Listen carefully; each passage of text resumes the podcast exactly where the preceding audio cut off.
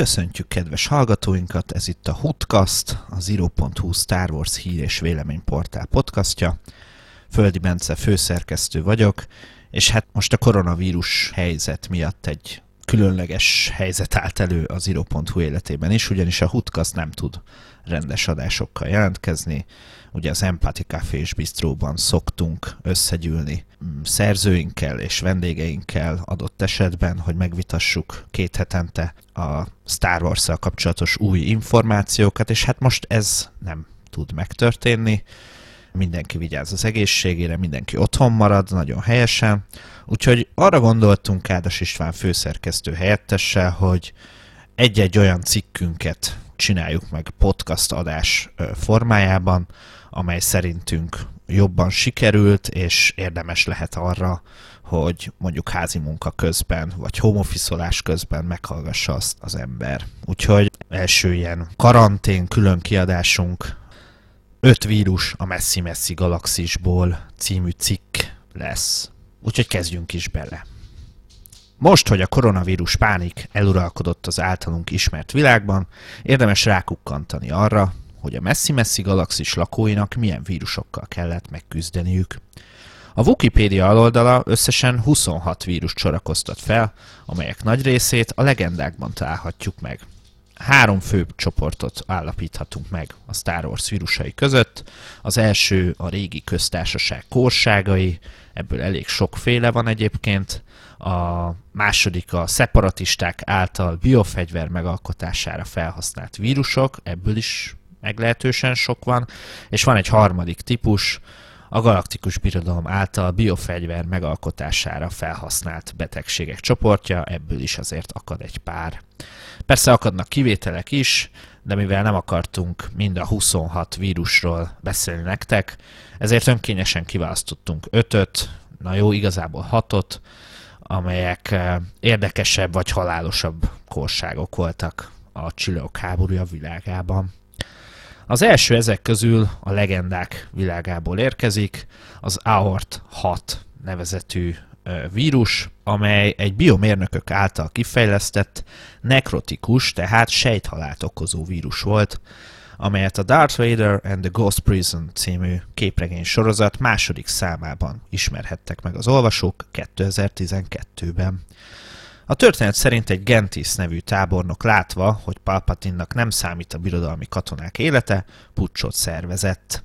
Ennek részeként Gentis követői elszabadították a gázként is terjedő vírust a birodalmi palotában, meg annyi birodalmi tiszt halálát okozva ezzel. Maga Palpatine is megbetegedett, de az erős sötét oldalának praktikái révén életben tudott maradni, míg a mesterséges légzőrendszerrel rendelkező Véder és Traktamov meg nem mentette őt. A vírus maga a gáz belégzését követően csepp folyósította az áldozatok tüdejét, majd szétterjedve belülről olvasztotta meg az egyének szerveit. Hát meglehetősen furcsa korság, de hát ugye az mindenképpen érdekes ebből a felsorolásunkból, hogy Palpatine maga is megbetegedett ebben a vírusban. A második vírusunk szintén a legendák világából érkezik. Félelem és kaptár vírusról lesz itt szó. Igazából itt két nagyon hasonló vírusról van szó, ez az 5 és fél, 6 vírus emiatt áll fenn a cikk címében. Itt két vírusról lesz szó, mind a kettő a legendák világában bukkant föl. A félelem vírus a Challenge szerepjáték magazin 77. számában bukkant föl először, 1995-ben. Relatíve egyszerű vírus volt, amit a vírusölőszerek könnyen semlegesítettek. Ugyanakkor létezett a levegőben terjedő és nyálkás formája is. Előbbi formájában könnyebb volt ellenállni neki, de ha az egyén megfertőződött, egy óra után jelentkezni kezdtek nála a tünetek, amelyek minden órában egyre súlyosbodtak. A nyálkás verzióval érintkezők mind megfertőződtek. És akkor a tünetekről is elcsünk néhány szót. A vírus halucinációkat okozott, ehhez pedig az agy legmorbidabb gondolatainak tárházát használta fel. Amennyiben az áldozat elképzelt egy veszedelmes bestiát, az azáltal rajta ejtett sebek a valóságban is megjelentek a páciensen. Az illúziók ellen persze fel lehetett lépni olyan, a tudatalattira ható dolgokkal, amelyek a gyermekeket is képesek megnyugtatni és elterelni a figyelmüket, ilyenek például az édességek, a játékpisztolyok, bolondozó gesztikulációk, stb. És hát a kaptárvírus ehhez nagyon hasonló volt, ez is a személyek agyára hatott, befolyásolva az érzékelésüket. Az áldozatok rövid időn belül megőrültek, ez a vírus felelős a köztársaság által megalkotott katana flotta eltűnéséért, ugyanis a teljes személyzet megfertőződött. A parancsnoki hajó személyzete még a teljes megőrülést megelőzően képes volt összekapcsolni a flottát, majd vakon a hiperűrbe ugrott vele. Ezt a flottát találta meg később Traun főadmirális, majd a birodalom szolgálatába állította a hajókat a legendák világában. A harmadik vírusunk a kék árnyék, és igazából a felsorolásunkból ez az egyetlen, amely a kánon világában szerepelt. Érdekes egyébként, hogy a, a kánon egyelőre nem pörgött rá annyira erre a vírusos témára, de jó eséllyel a koronavírus által felpiszkált fantáziák, az írók felpiszkált fantáziái változtatnak majd ezen a jövőben. Én el tudom azt képzelni, hogy a jövőben sokkal több vírusos megbetegedés bukkan majd föl a Star Wars világában, akár például a köztársaság fénykora kiadási projektben, amiről olvashattok az iro.hu remek cikkeket. Szóval visszatérve a kékárnyék vírusra, ez a Klónok háborúja animációs sorozat legelső évadában egy kétrészes story arcban szerepelt. Padmé és Jar Jar a Nabun felfedezték, hogy valami szennyezi a bolygó vizeit, majd rábukkannak egy titkos szeparatista bázisra, ahol elfogják őket. Az itt dolgozó dr. Windy elárulja nekik, hogy felfedezett egy ősi vírust, amit tovább is fejlesztett, hogy ne csak vízben, hanem a levegőben is terjedhessen. Végül egy Jedi mentőakció hatástalanítja a vírus bombákat, egy kivétellel, amit egy droid robbant fel a bázison.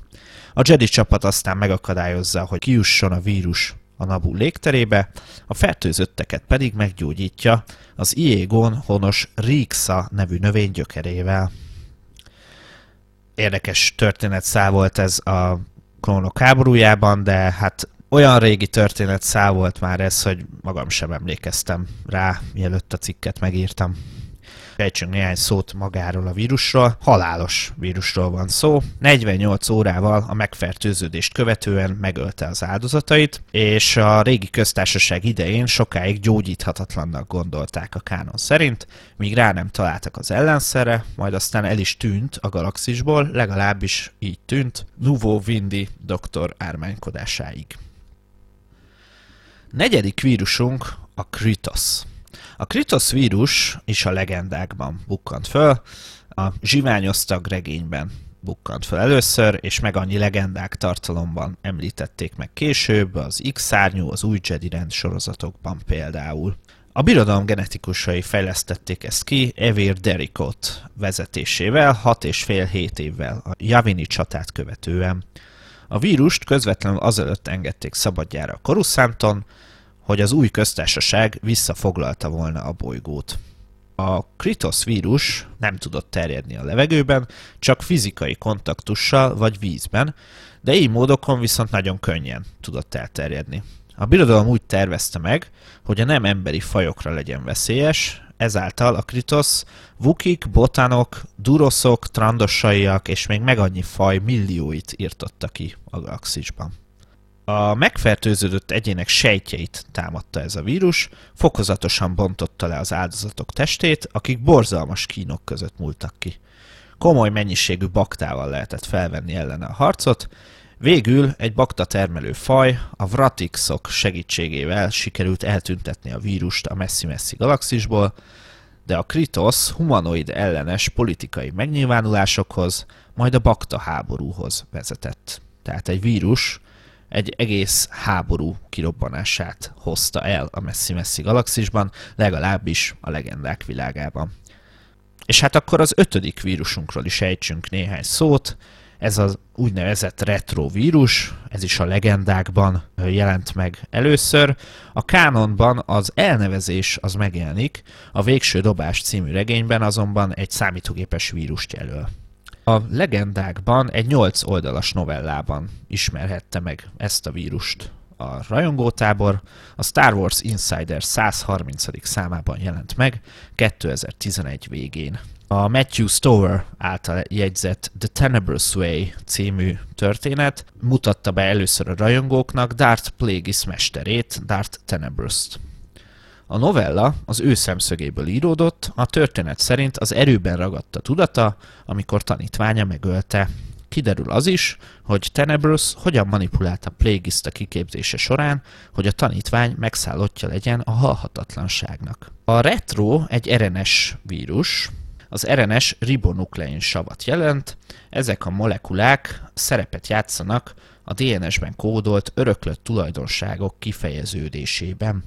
Így a korság aféle génmanipulációra volt alkalmas, Dark Tenebrous maga pedig arra használta fel a magába fecskendezett retrovírust, hogy a midi kloriánjaiból maxi kloriánokat fejlesszen ha egy kis véleményt megengedtek nekem ezzel kapcsolatban, amikor ezt elolvastam, hogy midi-kloriánból maxi-kloriánt fejleszt, hát konkrétan elrögtem magam.